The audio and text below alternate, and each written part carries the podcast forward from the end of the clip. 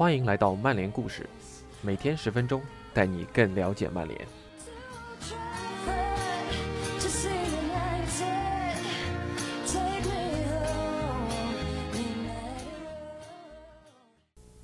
前曼联门神范德萨现在是荷甲阿贾克斯的 CEO，他认为自己现在扮演的角色相当于一名清道夫门将。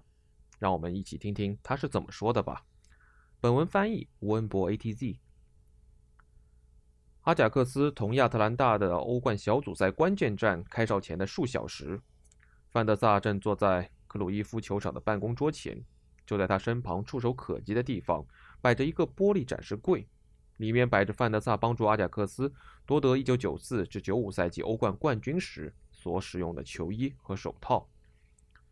几个月之前，范德萨迎来了50岁生日，不论是当时还是现在，他都是心事重重的样子。尽管多的是记录他职业生涯的资料，你还是会感觉范德萨征战绿茵场已经是很久之前的事儿了。如今的他是一位非常忙碌的足坛高管。但在解释自己的工作职责时，他仍用自己最熟悉的知识领域给出了回答。身为一名门将，我的身前总是有帮手。范德萨边说边举起自己那双大手，比划着昔日的队友。所以我要做的就是与后卫保持沟通，指挥他们，确保防守端没有问题。如果左后卫插上助攻了，我会确保右后卫留在后场守住他的防守位置。当然。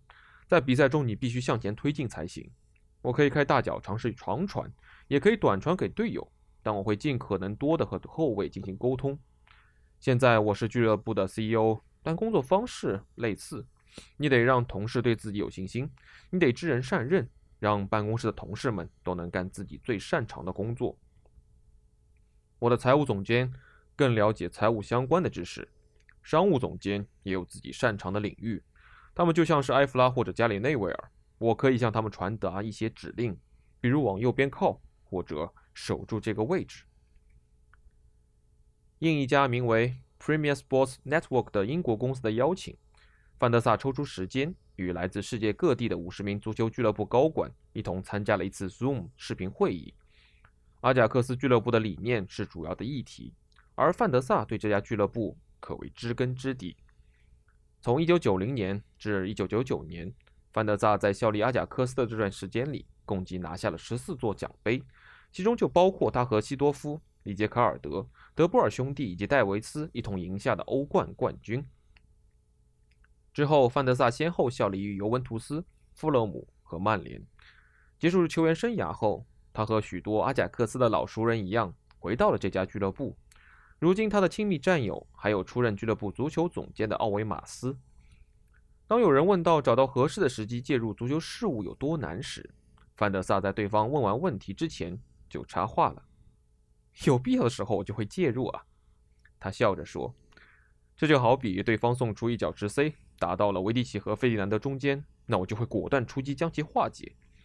现在的工作职责也差不多吧。”如果其他人遇到了解决不了的问题，或者我看到了有什么不对的地方，我就会问：“你在干嘛呀？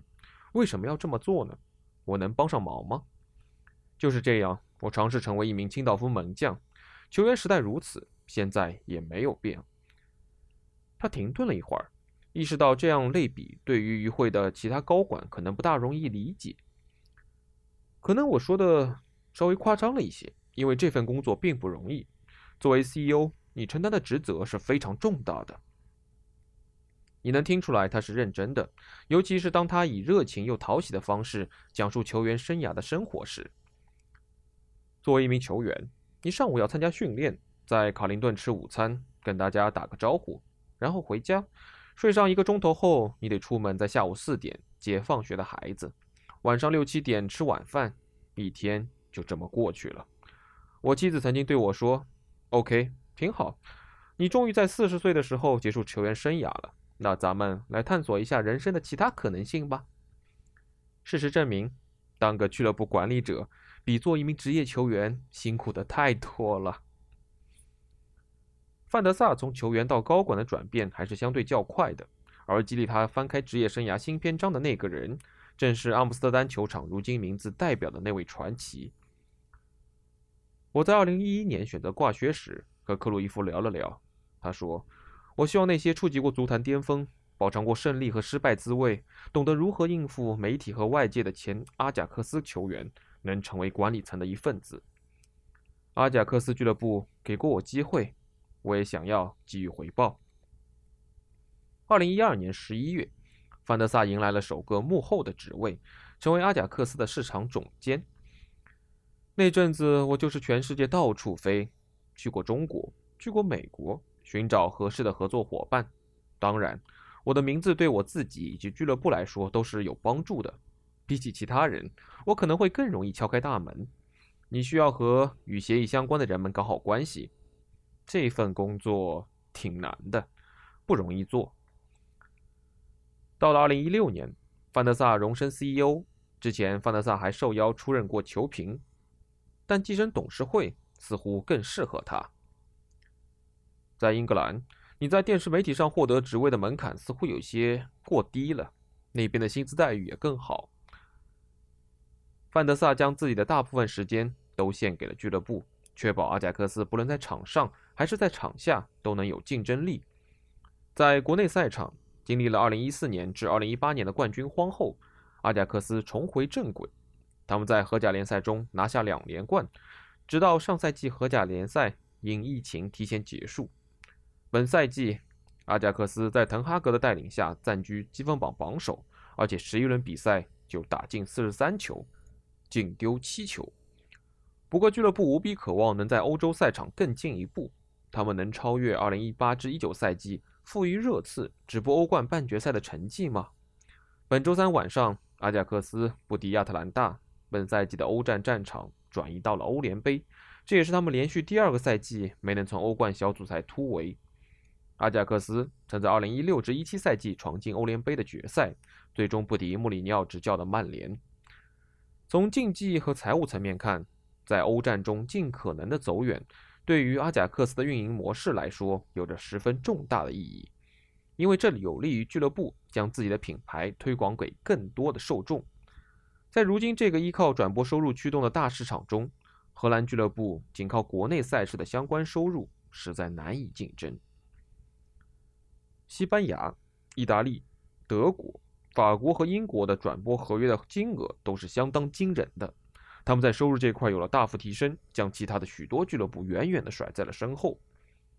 范德萨表示：“所以曝光率很重要，而且我们也希望外界能再次将阿贾克斯视作欧洲足坛不可忽视的一股力量。对我们来说，现在的工作更不好干了，因为每年我们都会失去最好的球员。想想皇马、尤文和切尔西这样的俱乐部，他们会甩掉自己最弱的球员。”然后用较高的转会费拿下一名好得多的球员顶替这个位置。我们确实把球员卖出了高价，但只要我们看上一名两千五百万欧元价位的球员，就会发现五大联赛的俱乐部也在盯着。所以，我们一直在打一场力量不对等的艰苦战争。阿贾克斯每个赛季只能从国内赛事得到九百万欧元的转播收入，而英超的垫底球队都能分得大约一点二亿英镑。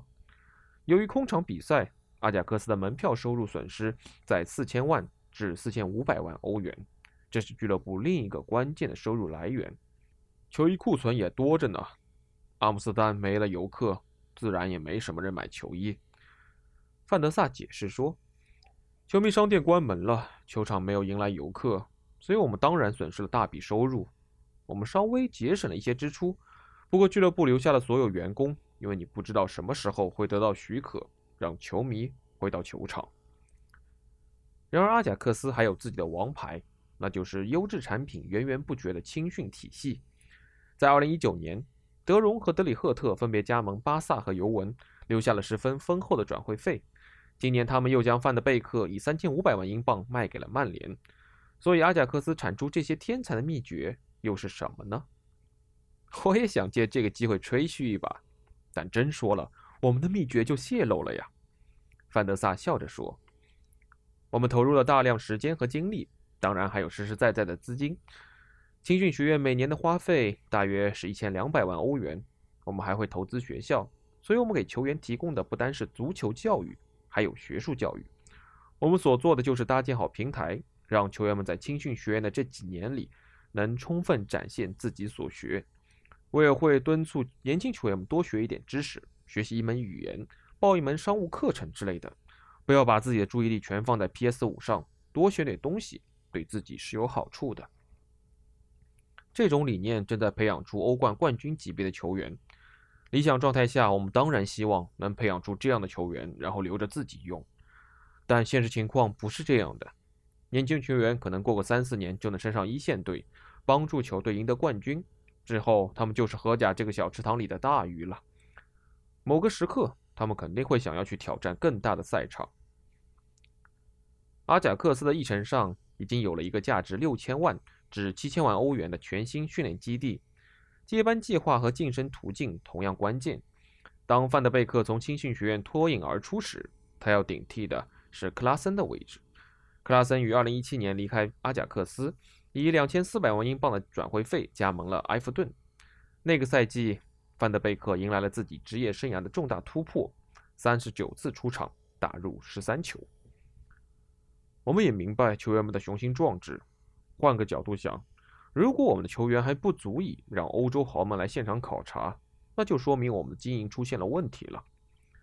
范德萨表示：“如果切尔西对齐耶赫没兴趣，那就是我们的责任了。”听上去挺怪的，但如果皇马、巴萨和曼联来考察我们的球员，那是我们的荣幸。